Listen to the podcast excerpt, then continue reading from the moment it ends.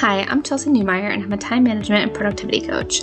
My goal is to help you go from overwhelmed to under control without a strict schedule or a bunch of productivity hacks. Each week, we'll talk about productivity mindset, actionable advice, my favorite resources, and you'll hear from guests just like you who are maximizing their limited resources. If you're anything like me, you're listening to this on the go, so check out the show notes and follow me on Instagram to learn more. Okay, let's start the episode.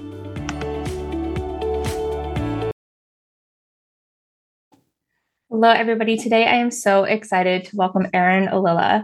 She is a conversion copywriter, copy coach, wingwoman, wordslinger, and no matter what you call her, she believes in the power of words and how a message can inform and even transform its intended audience. When she's not working with big brands and small businesses to marry strategy, storytelling, and SEO, you can find her hosting the Talk Copy to Me podcast or exploring Southeastern Massachusetts with her family and friends. Erin graduated from Fairfield University with an MFA in creative writing and then co founded Spry Literary Journal, which celebrates undiscovered and established writers, concise, experimental, hybrid, modern, vintage, or just plain vulnerable writing. I love your bio. It's so fun, so much to dig in today. And thank you so much for being here. Thank you so much for having me. It's so strange. Like we write these bios for ourselves, but we don't actually really hear them spoken to us. So, like, I was listening pretty captivated when you were saying that because I'm like, wow, I did that yeah, that was fun. Oh my gosh, yeah, I do care about that, right? So it's like I, I recommend wholeheartedly to everyone if you have a bio, go somewhere and let someone else say it to you because it's really wild to hear it back. Yeah, and I mean, very clearly you're a copywriter because there's some great great content in there too. But I'd love to, in your own words, hear a little bit more about you, your journey, and what inspired you to start your business. Absolutely. So I actually, like you mentioned, I went to graduate school to become a college professor in literary writing. My MFA was in creative nonfiction. And for my theses, like my actual body of work, I wrote a collection of essays. And for my thesis project, like a dissertation, I studied how the social media uh, what would you call them like posts that we're all doing are actually creating our own little legacy our own mini memoir based on like what we're writing about ourselves without even recognizing we're, we're we're doing a legacy. So i loved even then even when i thought i would be standing in front of a, a classroom of college kids teaching them about like writing and storytelling i loved that marketing and how we like how we marketed ourselves was really like a vital role in the learning that I did in the studying that I did in school. But ask anyone who wants to be a college professor, and they will tell you that you're either going to be paid nothing at all, or you are going to work your tail off to get a tenured position. Now, while my MFA was a actual terminal degree, there's no PhD in creative writing specifically, and I could have gotten a college job. It was just a mess of difficulty. After my MFA, I had I was just newly married. I had a stepson, so obviously his mom lives near us. I couldn't just pick my child and my husband up and move across the country to go teach at a random university. And I was working in human resources at the time, and I had to say to myself, like what, what gives, right? Like you just paid tens of thousands of dollars to get a, a degree just because you wanted one, not because it was like my employer was like, Erin, you need to, you know, get the next level here so you can make more money. No, I was just like, yeah, I want to do this. I really, I really like to read and write. How can I do more of that? It relates um, so hard to just wanting another degree. Oh, oh, oh gosh, I would be a lifelong student if I could. You know, I, my husband jokes about that. He's like, you know, sometimes he'll be like, oh, I see that wistful look in your eye. Don't go apply for PhD programs. You do not need to be a doctor. I was like, I think I do.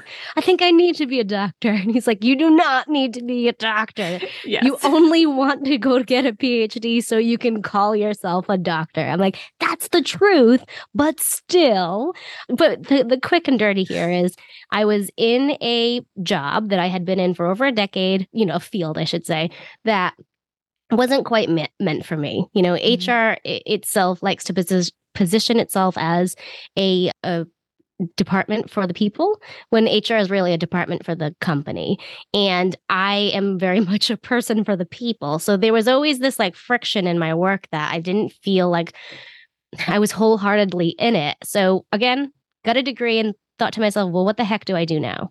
You you spoke about it in my bio. I started a literary journal just to stay within this world of writing. And eventually, this is the time when personal blogging was really like a big deal. You know, people had their WordPress.com sites, blogspot sites, and they were writing about their day, the things they did, filling out memes. And I landed upon a really great job for a company that was writing SEO blogs for medium-sized businesses as their managing editor. And it was great. I mean, I learned so much in the early days of SEO mm-hmm. that I now can take into my business that really sets me apart from a lot of my competitors. You know, uh, the people that I, I I'm friendly with that are also writers, they'll say, like, well, I took this program or I did this thing. And I'm like, well, I got like 10 years of experience. Like, I have, you know how many times I've taken like Google like like courses or programs or certifications. So that was a really pivotal moment for me. I didn't necessarily think it would be. I thought, well, thank goodness I'm finally getting paid to do what I just paid tens of thousands for in my MFA. It felt very practical, right? Mm-hmm. But it was a really pivotal moment I didn't think I'd ever work in the marketing field. I remember in my undergrad specifically not taking a marketing class because I did not want to learn how to use like an Adobe product. I was like, oh, well, that's the last thing I need. Like I already have all like these other majors and minors. I'm just going to skip that marketing class. I was in the marketing club, the American Marketing Association, but I just didn't think like my life would evolve where I am working with other businesses to position them and promote their businesses so they could find the right clients for them. And as corny as it sounds, like this is exactly where I want to be because I have, you know, remember, I actually didn't mean to connect the dots here, but remember how I said HR didn't work for me because it was like there for the business and I was for the people? I think like th- here's why I love marketing is like I'm for the people and the business at the same time, right? Like it's not my business. So there's no level of like protection that I'm trying to do for the company. It's just like as if I'm a cheerleader who is like, go business. Yeah, yeah, yeah. Right. Where it's like I could just stand by and be like the cheerleader and like get these people in the eyes of who they need to be seen by to grow and further their business. And it's really everything I'd want to do. Yeah. Oh, I love that so much. And it sounds like you're you kind of made the end goal of being a teacher too, right? yes, Every I time. did. Yeah. so the funny thing is when I started my own business, post managing editor, my tagline was it was I'm going to throw some air quotes on this, very creative, but it was write, teach, strategize, because those were the three things that like I really wanted to do. Like I loved writing. I wanted to also teach people how to do it. And then the strategy just falls in between the two. And now that I'm here in this role, I'm like, wow, all of these things that I wanted have still come into play, right? You know, like I can still have that like standing in front of a classroom when I'm really just in a Zoom room with one of my clients doing copy coaching with them. Or I can still have that like, you know, like let's put on a beret and smoke cigarettes and drink alcohol and write as if I'm like Ernest Hemingway yeah. when I'm sitting down and writing for my clients, which I don't do any of those things, but berets don't look good on me. But the point is, it's like I'm, I really have to remind myself sometimes you know we we all get frustrated in our jobs even if we like them. But i have to remind myself like everything just came together so nicely for me. We don't see that as we're doing the journey. We see these moments where we're overwhelmed right? We see these moments where we're like why is everything so hard? Like, I have to be like a bookkeeper and a marketer and a practitioner in our own businesses. But I think that when we can kind of look back at our own journey, things come together very nicely if we allow them to just come come together. Yeah, one of my favorite parts of doing the podcast is having these, you know, this this initial conversation where people tell me how they got to where they are because very rarely. I don't know if I've ever had someone say, "Oh yeah, I decided to be a copywriter. I wanted to be a copywriter when I was six years old, and now I'm a copywriter." Right? Like that has never happened, and I think that there's something so inspiring about hearing those stories and then seeing eh, that reassurance that you may not even this may not even be it yet. Like you don't even know what could be next and where things are going to lead you to, and I think that's very exciting. And I think when we look at like ourselves as a kid and or, or even like, you know, as a teenager and what we think we might want to do, there are many ways that we can kind of find these little sparks of those things in our life, right? So I think like little kid Erin really thought she'd be in, standing in front of a classroom. And like I mentioned, I'm doing it, it's just in a different way. I think teenage Erin really thought that I'd be like writing multiple, multiple books, sitting down every day and kind of just like writing the chapters. And in truth, I, that doesn't appeal to me right now. But I've written three books. Last year, I think 2020 or 2021, I wrote two books for a client as a ghostwriter. And before that, during my master's program, I was a co editor of a different book. And it was great. Those projects were great, right? So there are sparks that we can see that we might have thought we would do. And it's fine. I think a lot of people beat themselves up because they say, mm-hmm. well, I'm not where I would want to be right now, or this isn't what I thought I'd be doing. But I think if we just kind of take where we are and accept it with grace and reflect on why you wanted that thing in the first place. Like, why did you think you wanted to own your own company? Or why did you think you wanted to do this type of industry work? We find that it's not necessarily the simple, straight trajectory that we need, right? It is that there are things that we can take. Maybe we liked when it comes to the idea of owning a company, just as an example, mm-hmm. maybe it's because you really didn't love having a boss, that you are the type of person that likes to kind of forge the way. And if you don't own a company right now, maybe another another great job for you could be like an OBM or an integrator or something in someone else's business that you're able to put on that kind of like CEO hat and help other people who don't have those same skills, right? So I just I like to like remind people whether there's no straight line or whether that straight line is a very wiggly to get to the point where you are now, there are definitely things that we can take from who we thought we'd be and just really like own in who we are. Yeah, I, I, mean that's that's exactly what it is, and I love the idea of of giving that kind of mentorship to teenagers, especially as I used to tutor. That's one of the ways I got into this t- my business type of work, and you know they're getting to that point where they're so stressed out about college and what they're going to do next. It was a, it was a very elite all girls school, so of course it was just like a pressure cooker. And at the time, I was working in the nonprofit space. I was in their annual fund. I graduated with a degree in biomedical engineering. So I was like, guys, it's okay. Like, take a breather. You know, like, let's, eh, same thing. Like, this does not need to be a decision that impacts the rest of your life because you're going to learn so much every place you go, every opportunity you have from the people you're around, from the classes you're in. So just take all those pieces and build it into something that's really meant for you. Yeah, and I'd say most of the people I know are not doing what they thought that they would do. Like I I definitely have a even though I'm not doing exactly what I thought, my line is much straighter than the people that I know. But what but exactly what you said is true for them that what they learned in school, in their college programs benefited or even in their job. It doesn't have to be that they went to college. It could be like a job that they spent a lot of time time in really benefits mm-hmm. their current profession or personal life. You know, my husband studied finance and he doesn't work in finance right now, but like the guy is a genius, right? Like I I'm very grateful for him because I didn't study finance and I don't have that DNA of knowing things well enough.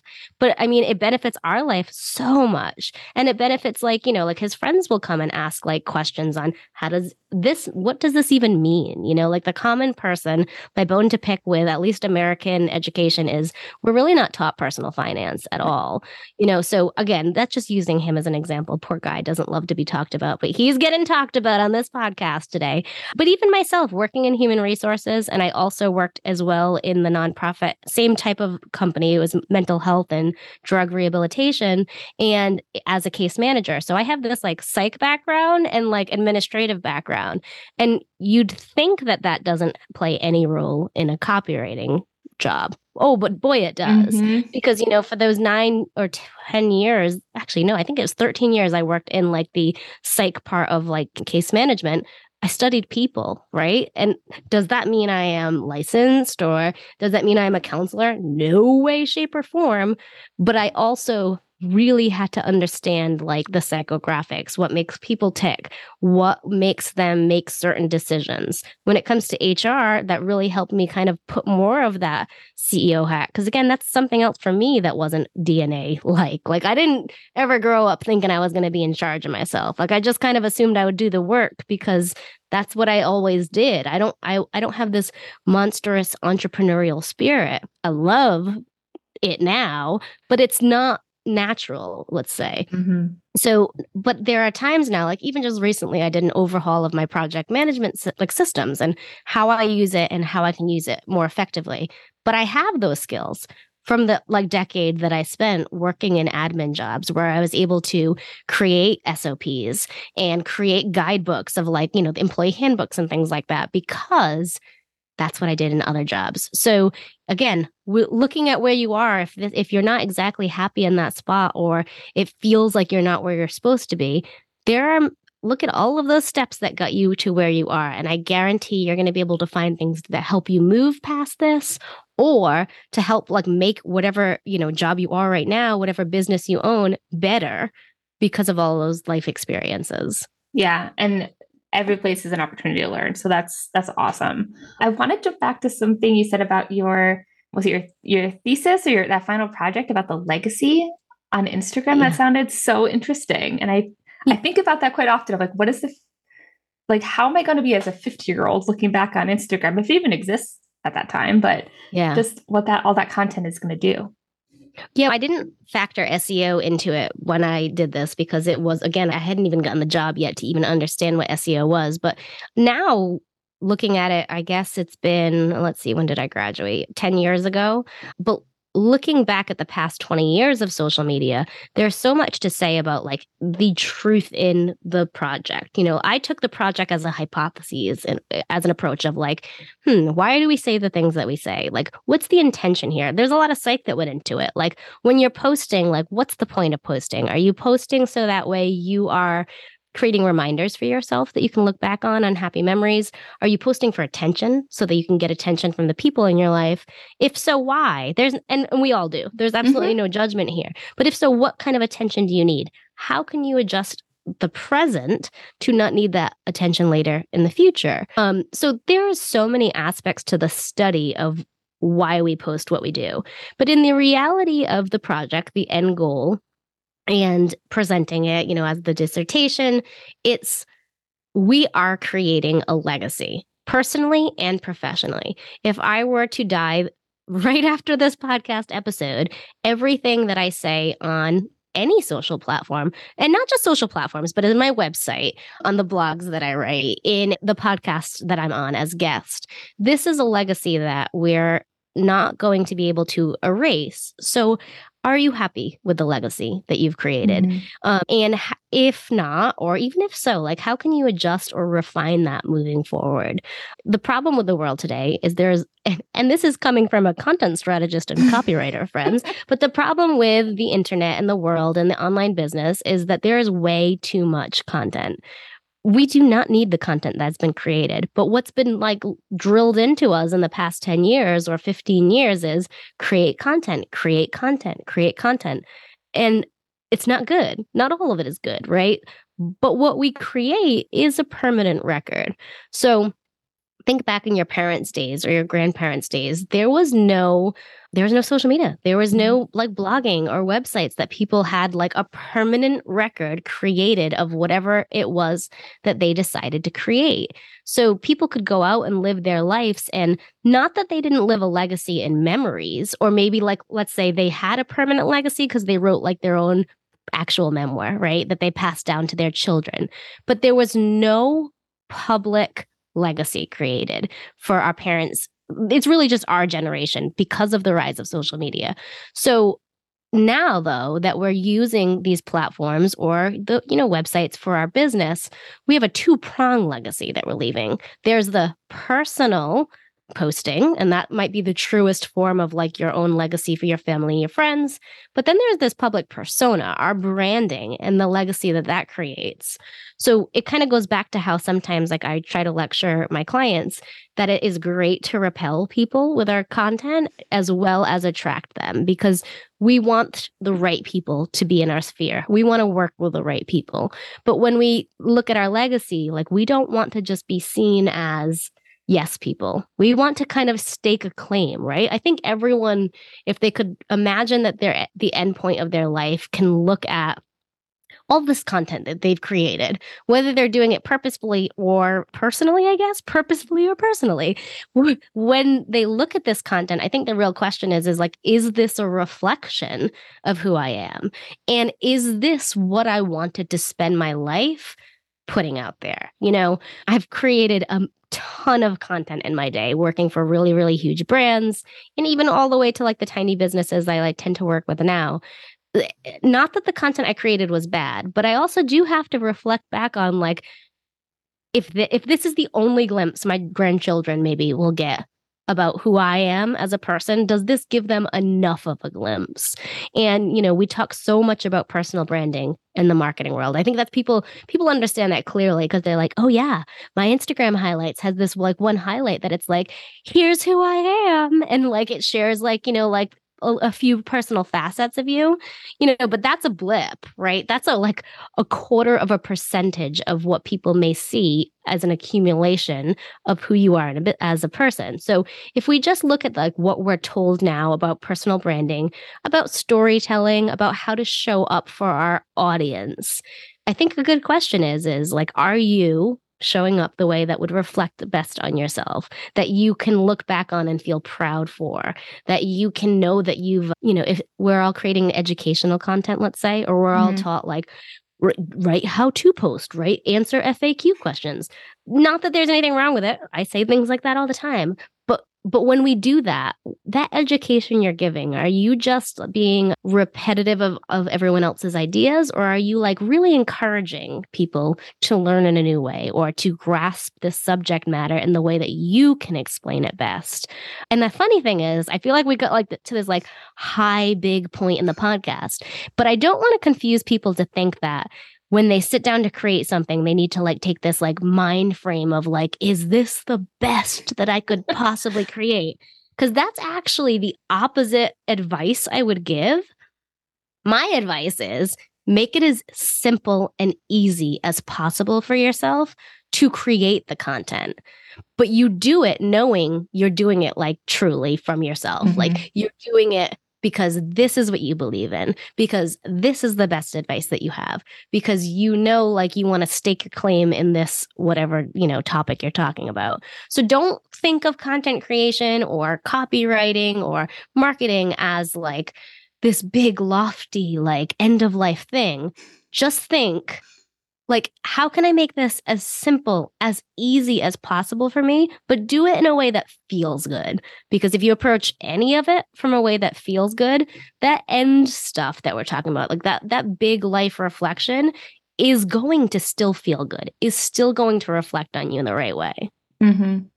yeah i was taking notes because there were so many good things in there that i wanted to, to jump back on the intentionality of it. I mean, that's my word of 2023 is being intentional. And so I love thinking about that in all aspects of my life, including creating content. Is this intentional? What is the purpose behind this? And is it true to the story that I want to tell and, the and the people I want to serve? So I think it's such a good reminder. And yes, you can take it really, really big picture, but also bringing it down to like the practical everyday approach to how to build that legacy. The other thing I loved you talking about was really staking a claim. And I feel like this is might be a little scary for some people because yeah. they don't want to tip people off. And you said it right off the bat, like people might not like you and that's okay. But how do you encourage a client to to stake that claim and stick with it? Maybe it's because I tend to lecture people. I don't know. I know I say that as a joke, but I I think that the best advice that I can give here is you know, if you just look at life in general and you look at people that you meet, you know, from friends, from your partners, from networking events, I think people understand there are some people that you click with better than others, right? If we keep it that simple and understand that we're not going to always please everyone, you can take some of the emotion away from it. Mm-hmm. Uh, and I say that as a person who feels strong emotions about not having everyone love me, which sounds so silly. I'm an Enneagram 2, and I think it really describes me pretty well. Like, I love to please others, I love to serve others, I love to make everything better for the people in my life. And I am very social. Like I like to meet new people. I love to connect with them. So in the past, in my life, and I share this just for the sec- sake of saying like it's not just a lecture, right? In the past, when people haven't liked me, especially when I was younger, like early 20s, I just remember being shocked. Like, what did I do? Like, what's wrong? Because I was so fortunate to kind of keep meeting people within the same networks, right? Mm-hmm. So like you know, you like attracts like. So I'd meet these really awesome people. They'd introduce me to other awesome people. So it was just a fortune and luck that I really had a great a great spree of nice people I was meeting and not that the people that didn't like me weren't nice. I do, I want to make that very clear. But I'm not for everyone, right? Mm-hmm. I think sometimes of what I've learned about myself where people haven't liked me is that they haven't trusted me because I am I am not someone that they're used to. I'm excitable. And that might come across as fake to someone because, you know, I remember meeting someone once and I found out like their partner was pregnant. And I was like, congratulations. Like it's like the best news I've ever heard. And I think that that turned them off because they were like, we don't we don't know each other. Like, why is this girl so excited that, like we're gonna have a baby? But that's just me, right? Mm-hmm. And uh, so anyway, the whole point here is I get how hard it might feel to feel like you're not liked or to feel like you're putting people off because as a human, that's just kind of something that's always driven me wanting to be liked, wanting to help, you know, enjoying connection. But we are not meant for everyone. And I think if it, especially service providers that are listening, when when you think back on the clients that didn't have a great experience and you struggled through those projects, I guarantee almost part of the reason that you guys didn't work well together was because you weren't a good fit. Like mm-hmm. I I think of one of the, one client that I had and you know I could just tell right off the bat like we weren't clicking, which was a weird thing. Like usually like I get on a discovery call with someone and I'm like, "Oh, I love this person. This is going to be great." Right? But there was no click in our connection uh, I think we respected each other.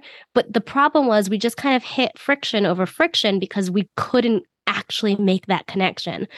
I didn't want my future projects to be like that. So for me, that was a really clear indicator that connection is a big deal, at least for me in my business. So if I get on a discovery call with someone and I feel like, are they listening to me? Or like, I don't even know enough about their business. I'm going to stop that call and say, like, let me ask a couple more direct questions. Or, like, if they can't answer them in a way that I feel like we're going to work well, I'll say to them, like, you know what? I just don't think we're a great fit for this project, but I can, I'm happily to give you other recommendations to other copywriters you might want to connect with because I wish I actually knew the number now. I'd sound so impressive. But there's like a ton of people in this world, right? And there are a ton of people who are looking for your very mm-hmm. like profession at this exact moment. I think the media is created to scare us, right? Like right now in time, we hear recession, recession, recession. And I am not saying that it doesn't affect me at all eh, or doesn't make me feel anxiety or fear. But I am not the only copywriter in the world. And every if everyone who needed a copywriter called me, I would be so overwhelmed. like I would just quit because there's no way that I could provide a service to everyone who needed it. I couldn't even do a percentage. So I think sometimes it's reminding yourself like what are what's my bandwidth, right? How how many people can I serve? And then thinking to yourself, well, if I can position myself so that I am attracting the right people and I am repelling all of those wrong people who would never be a good fit, then it's going to be so much easier for me to fill those seats of the people that I can serve because you're not worried about the other half that doesn't even want to work with you or that wouldn't like you. And there's so many ways to do this. Like when I say stake your claim, I I do believe, I personally think people should have value statements on their websites. I think that people, and besides that, there are many ways to share values without like going crazy into like socioeconomic things. I think it could be as simple as maybe a social media post that talks about, for me, recently, I just did a guest lecturing at Clark University to talk about like literary journalism.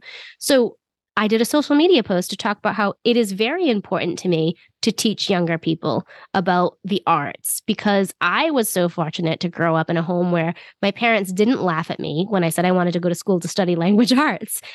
I heard a lot of other people be like, well, what the heck are you going to do with language yeah. arts these right? But my parents always promoted for me to just do what I wanted to do because they believed in me. So for me to stand in front of a classroom of these like teeny boppers, and I can say that I have a 16 year old son who, you know, who's entering this field, but it's very important for me to be like, yeah, get that literary arts degree. Don't let people hold you back. Like my MFA, while it was expensive, and I joked about this, and I'm not necessarily doing exactly what I thought I would, it was one of the best experiences of my entire life and taught me so much, even things that weren't the exact lesson of the classroom. I just take mm-hmm. those lessons into my everyday. So, just as the example of that's a value thing, right? Like I like to teach people who are younger, I like to encourage people. So, we can bring these little facets of our personal life through storytelling into our social, into our emails, into our website. And I think that doing those things, the people who also care about them are going to be like, wow, that's great. Oh, I love that Erin teaches young kids. If someone else sees that and they're like, why is she talking about this? Like, I don't care about like literary journalism. Like, she's a, a website copywriter. I just want to do SEO stuff with her they're not for me right, right? because like if if they're going to be that turned off that i'm hanging out with the young kids of the world for one day then they're not we're just not going to work well together. And that's great right? Yep. like it's literally just being willing to not be liked by everyone is a blessing that you can give yourself. Yeah i mean sometimes in the in the group coaching program i've seen it like we celebrate unsubscribes. We celebrate people who don't follow sometimes right? Because you want to be talking to the people who are going to be excited with you. And when I see other productivity coaches in the world, I think of that as proof of concept, right? Like that means that there is and a need exists. Same with copywriting, same with anybody's position, any entrepreneur. If you see other people in your space, that means that there's a need for it. But no one's going to do it the way you do it. No one's going to say it the way you say it. And so just keep putting yourself out there. And we always joke of anyone who's scared of putting themselves out there about online bullying or anything. I was like, the day you get a troll is like the day you've made it. If you can get someone's attention enough where they have they took time and energy to say something negative, damn, you've made it. So yeah. Del- congratulations. congratulations. Delete the comment, move on with your life. It's not the end of the world. So I think that it's really important. I completely agree. It's really important to state that claim to find something that you're really passionate about within your field, within your niche, and lean into that to attract the right people. Yeah, I love that you mentioned unsubscribes because I think that's the easiest and clearest way for people to kind of absorb and understand this lesson. So I founded a literary journal. We talked about that. We just celebrated 10 years mm-hmm. in December. It's still up and running. We've it's been great. But do you know how many rejections that I have sent in 10 years? Tens of thousands, probably. So let's just, I'm totally making this number up right now, but let's just say we get about 800 submissions, maybe a thousand. That's an easy number. a thousand submissions for every issue that we publish. We only publish about 25 pieces wow. in those, in that issue. Now, some of them are definitely withdrawn because of simultaneous submission. So that does affect the number. But just to go easy, let's just say 900 rejections, maybe. Again, making these numbers up. Mm-hmm. But that's 10 years now that I've sent hundreds and hundreds and hundreds of rejections. And the reason why I think I got really comfortable with rejection is the fact that I reject so much great stuff great stuff. Maybe I'm rejecting it because we have something that has like the same topic within the issue that we've already accepted. Maybe I'm rejecting it because we had something in the last issue that was too similar.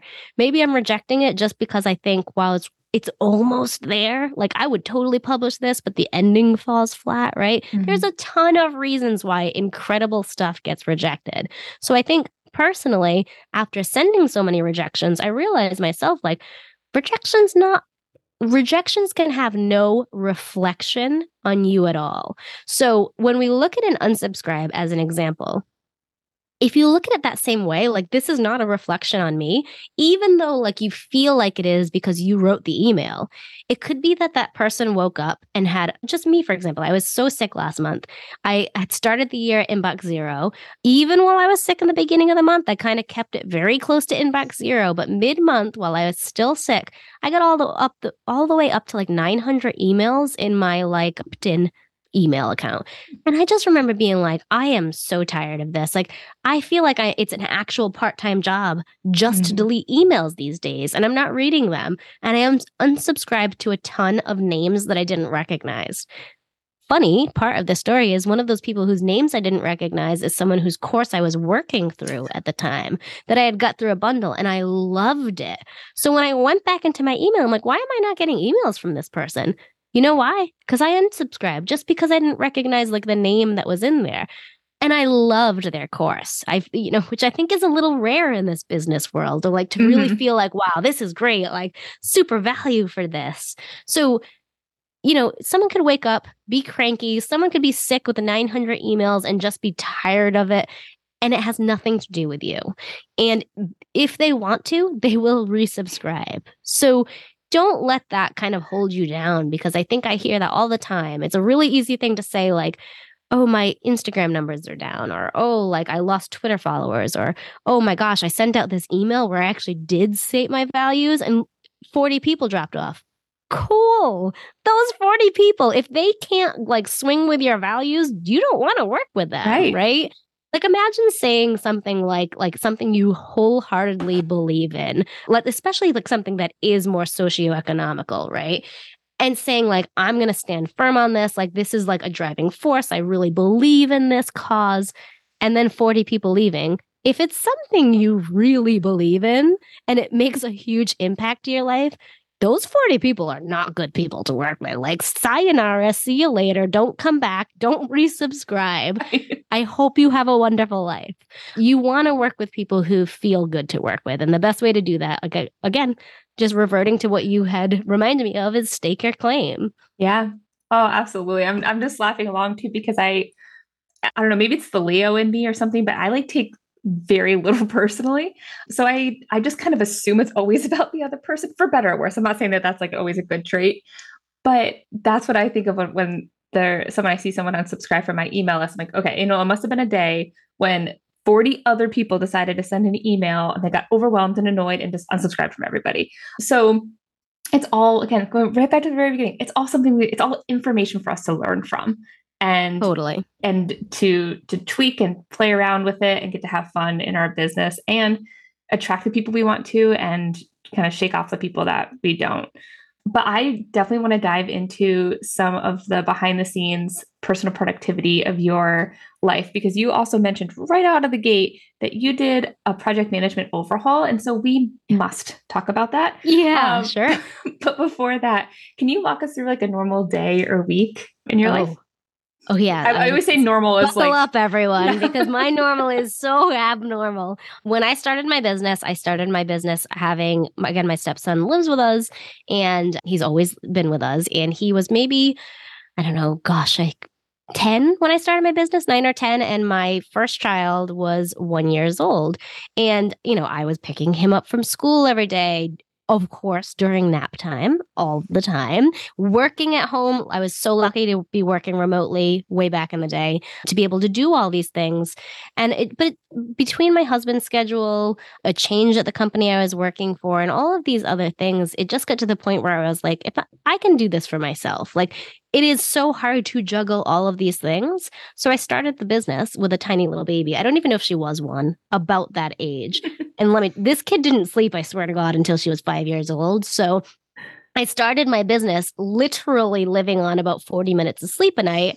And I was again, fortune was, you know, shined her light on me because I was lucky to get some great clients right away, to get some retainer work.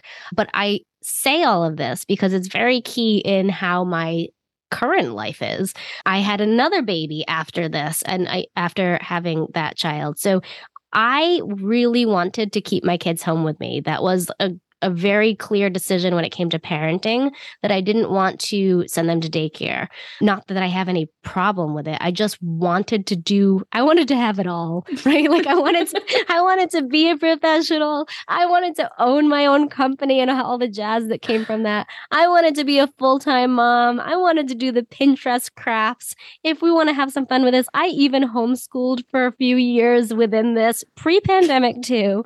But I wanted to have it all and I just think you know, I, I, blame my parents for making me believe that I could do anything. Remember, I said that? I blame them, Don and Sin, because I did. I thought I could do everything. And I four I, we're working on seven years in august that i'll be self-employed full-time.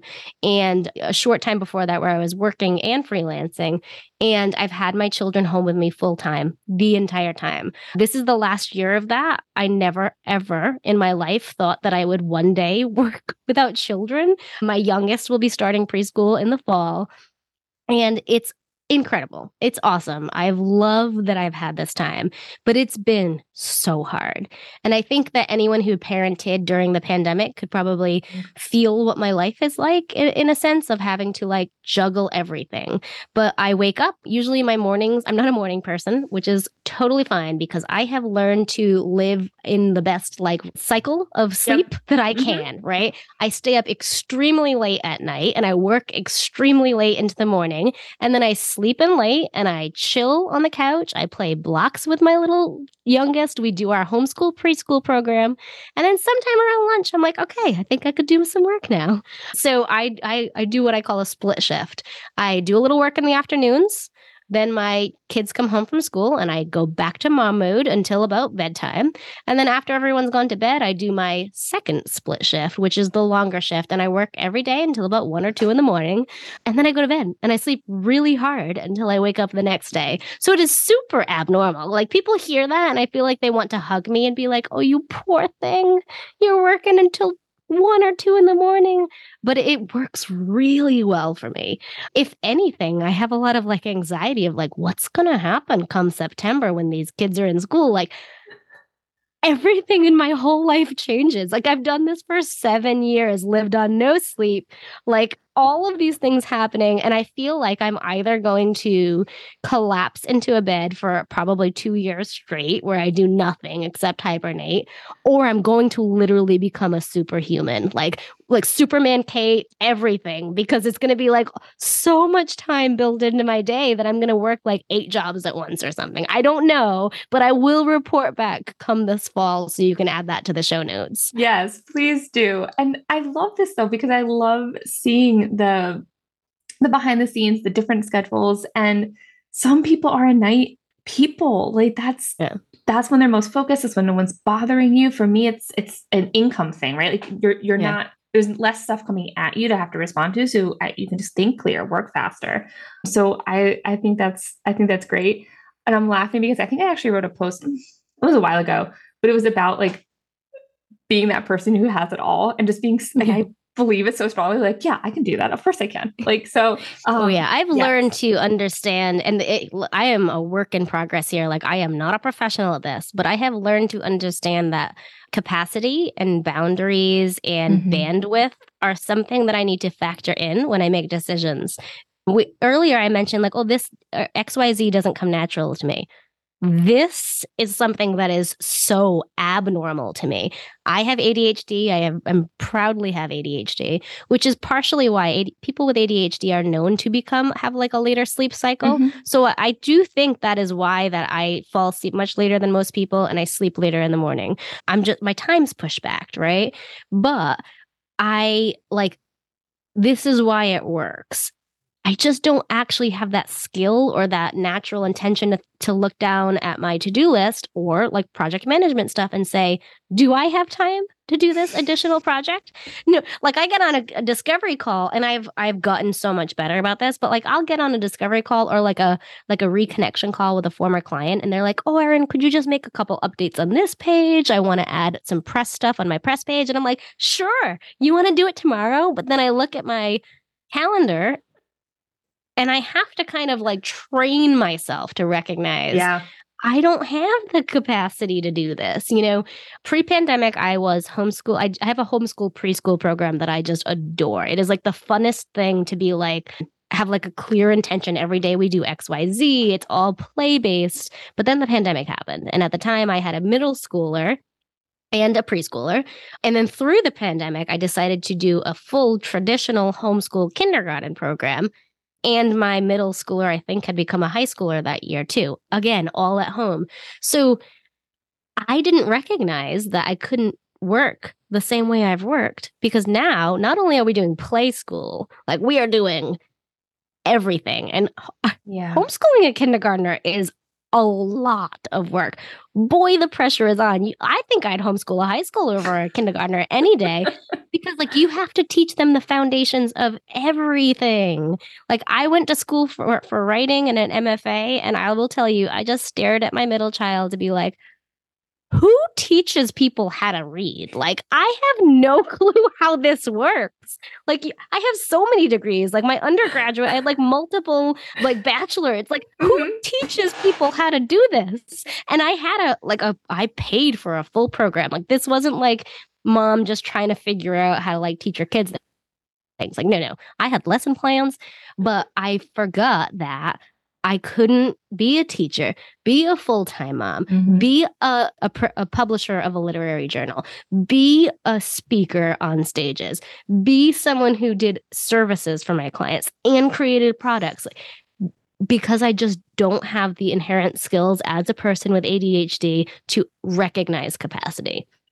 So that was a really great wake up call for me. I'm not perfect. I am I struggle with this on a daily basis, but I have gotten drastically better. So, you know, we talk about like the name of your podcast for an example. If there's anything I've learned in my business, it has really truly been to lean into understanding capacity. I think it's going to take me a while to learn this lesson as well as I'd like to, where it becomes a little more natural. And I think I can. One thing I can say for sure about ADHD is when you create systems for, uh, well, I can't say you, I can say me. When I create systems for mm-hmm. myself, I can do things with ease. If I do not have a system, it's as if I ha- would have no clue how to like pick up a fork, which sounds so silly. But like, you know, in my brain, I have to say, like, look at fork, put fingers on it, lift it off the table. Like, that's a system. It sounds so silly. But without it, I'm like, I don't know how to do this thing that all of you humans seem to know how to do just fine. So we talk about like overhauling my project management system. Yeah, I've, please over these years, I've learned what works, what doesn't work.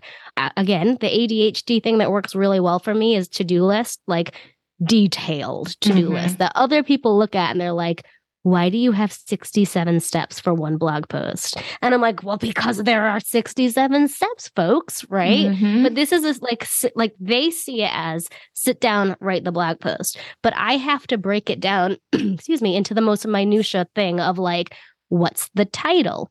Where are the images? What's the introduction? What are your like main points, like outline wise? What are you going to say in those outline areas? What's your SEO keyword? Did you put it in the SEO title tag? Did you put it in the meta description? So uh, these are all like questions, but though that's what I mean by my process. My brain works well like that. I know other people's don't, but I had to you can only use paper and pen to do list for so long when we talk about capacity mm-hmm. and things like that, right? So, one way that I think really changed everything for me was when I quote unquote automated my podcast work through my project management system of just kind of making the subtasks be those different categories. Okay, we're in the prep phase. Here's what we do in the prep phase. And there's like five subtasks. The next phase is recording, let's just say five subtasks. But the reason it works so well is I always knew exactly what to do. I didn't sit down at my computer with my ADHD brain and say, "Hmm, like what what am I doing today?" Like because then I have to like sort through my email. I have to look at my paper to-do list. I I have to figure out. I have to build this system. Whereas if it's already on paper and like as, as silly as it sounds, if my project management system says to me, "Erin, you're in the record phase. You have these 5 tasks that need to be completed."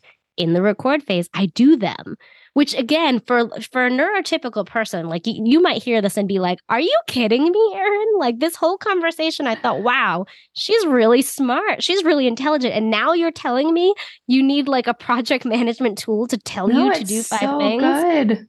Oh i need it though like and again yeah. i it was freeing for me once i once i was able to digitize my brain on paper it was so freeing like i went from feeling like why can't I do this? Like, why am I so pathetic in the sense that, like, I can't do the job that I'm doing really damn well, but why can't I?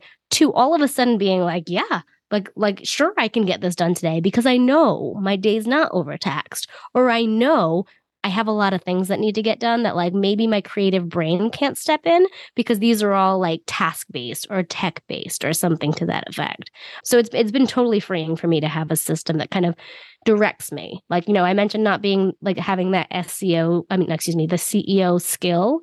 Well, my project manager is kind of like my fractional integrator, right? So like I kind of ideate as much as I can because I love to ideate and I throw it all in this tool. And then the tool spits out back at me like, you have 73 tasks today. And I'm like, hmm, thank you, fractional integrator. I cannot actually complete 72 tasks today. So let's move things around. So, yes, doing that has completely been freeing and has really like instilled a lot of confidence within myself to make to know that like all of these things I know I can accomplish, I can. I just have to do it in a way that is strategic. Mm-hmm. What tool are you in? this is where the fun part of the conversation. I am currently using Asana. Um, Asana. For the for the longest time, I lived between three tools, though Milano, Asana, and ClickUp.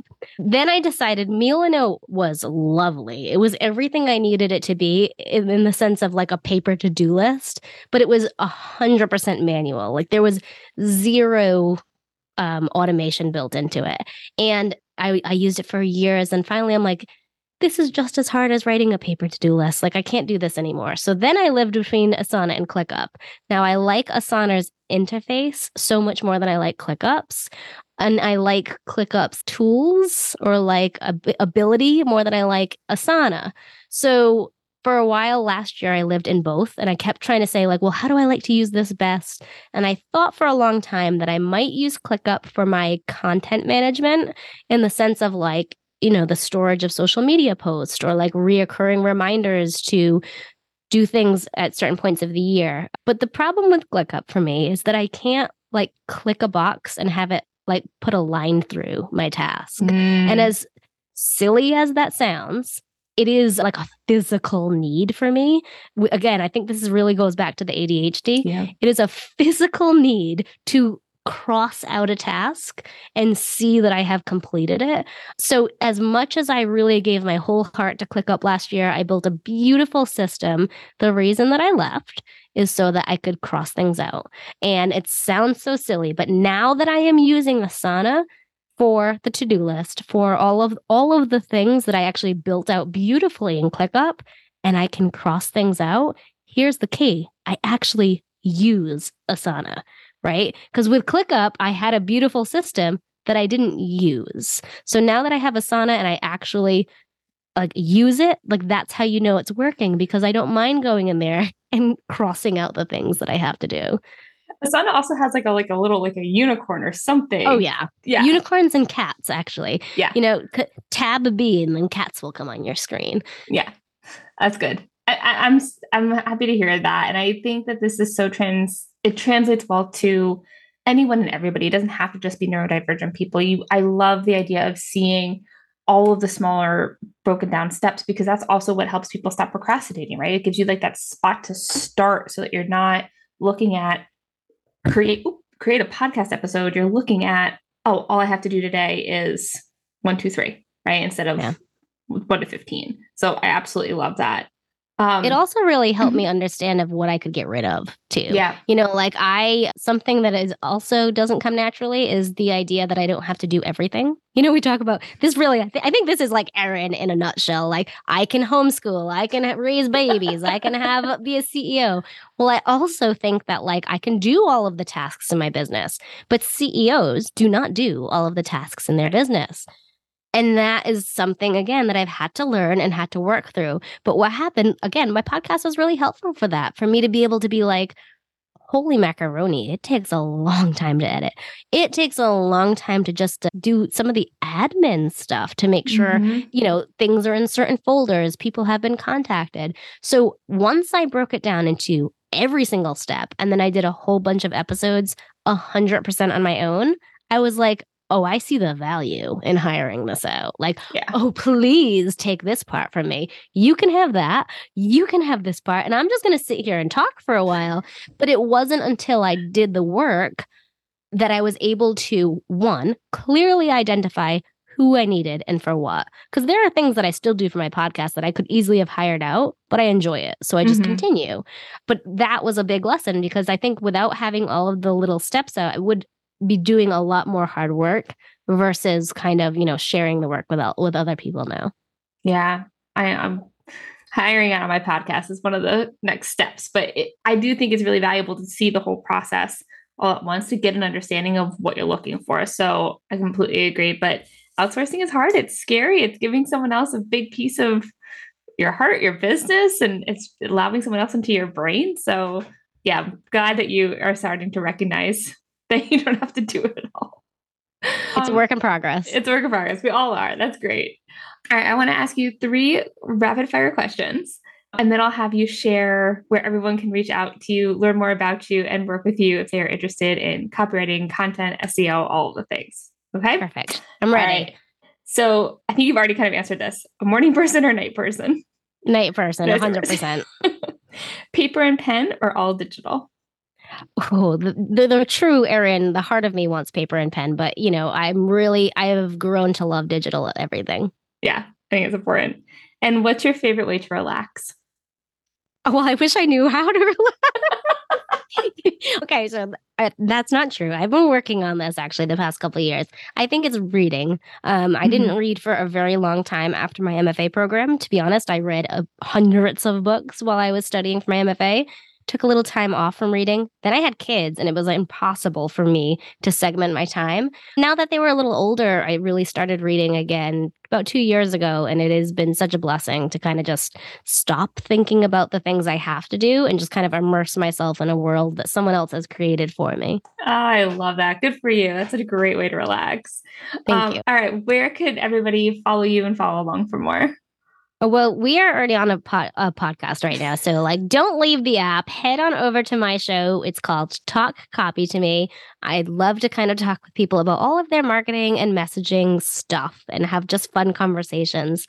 But if you are done listening to podcasts for the day, if you're like, Erin, no thanks, this was a long episode. I hung out with you for long enough. Come find me on my website. It is erinollila.com. And my plug for this now is like, you don't need to know how to spell my name correctly to find me because Google and I are buds. Like, that's the power of SEO. When Google knows who you are and can recognize you, people can chop up the spelling of your name completely. And the, Google's smart enough to be like, oh, Erin, Erin Ollila, yeah, that she's got lots of L's in her last name. Like, let me just show you to her door. So don't That's worry about awesome. the spelling. Just come find me on the internet. That's awesome. I love that. Well, thank you so much. This was so much fun. I had such a blast talking with you and, and hearing your journey and getting some great advice on productivity and copy and all of the stuff. Thanks so much for having me, Chelsea.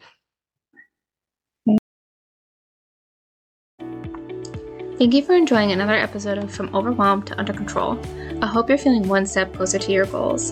Don't forget to check out the show notes and follow along on Instagram at Chelsea and Coaching. I look forward to talking to you soon.